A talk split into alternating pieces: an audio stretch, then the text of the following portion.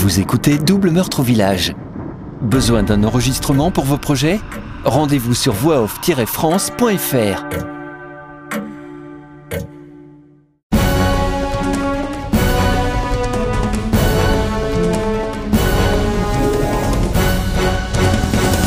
Chapitre 31 Mercredi 13 décembre 1989 Sainte-Véronique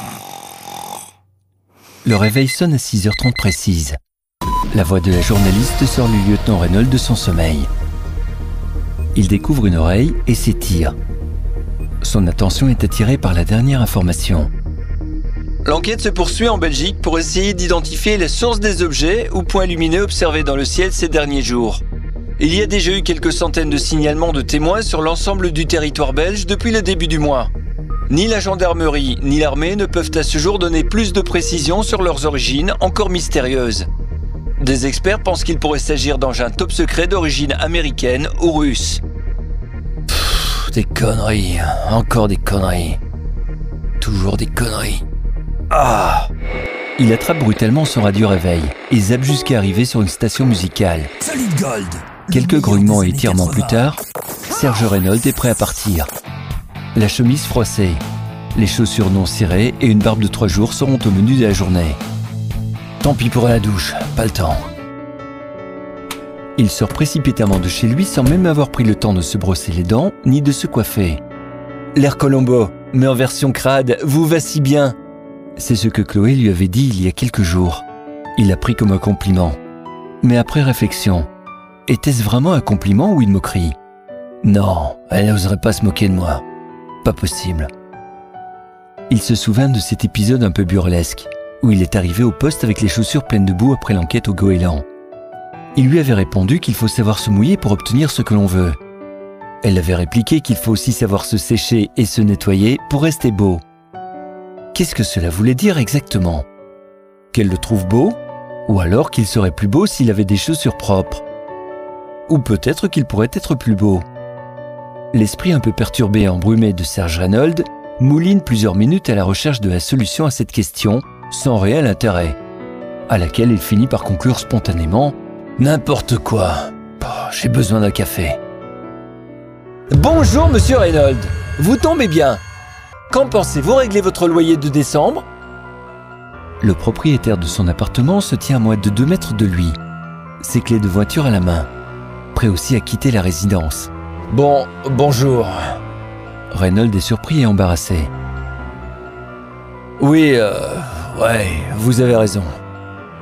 Je passerai à la banque tout à l'heure pour effectuer le virement. Non, monsieur Reynolds, c'est trop tard. Nous sommes déjà le 14. Le temps que la banque effectue le virement et que la mienne le reçoive, il va encore s'écouler une semaine. Vous me l'apportez ce soir, en espèces. Ouais, euh, ok, c'est bon. 3712 francs, n'oubliez pas. Reynolds reste sans voix. Vous pensez aussi à préparer le loyer de janvier, car je vous rappelle que la fin du mois c'est déjà dans deux semaines. Le temps passe vite. Eh oh, eh, une chose à la fois. Je vous paye décembre maintenant. Janvier, ce sera l'année prochaine. C'est dans 15 jours, monsieur Reynolds. 15 jours. Ouais, ça va, ça va. Il part sans même saluer le propriétaire. Vieux croton, va. Quelques minutes plus tard, il pousse la porte du commissariat. Bonjour, lieutenant. Comment allez-vous? On a du pain sur la planche. Je dois préparer l'avenue du préfet. Et vous n'avez toujours pas trouvé le tueur? Non, toujours pas. Et qu'est-ce qu'elle vous a dit, la fille, hier? Bah, comme on vous a dit au téléphone? Rien Rien, rien du tout Bah non, on l'a gardée jusqu'à 21h. La nana tournait en boucle. Je ne vois pas de quoi vous parlez. Je n'ai rien à dire à ce sujet. Vous n'avez rien contre moi. Je suis donc libre de partir. Je ne suis pas obligé de répondre à vos questions, etc., etc. Elle était préparée à l'interrogatoire Bof, même pas.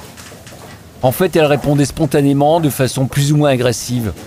Elle n'a même pas craqué une seule fois. Elle a demandé un avocat Non, pas du tout.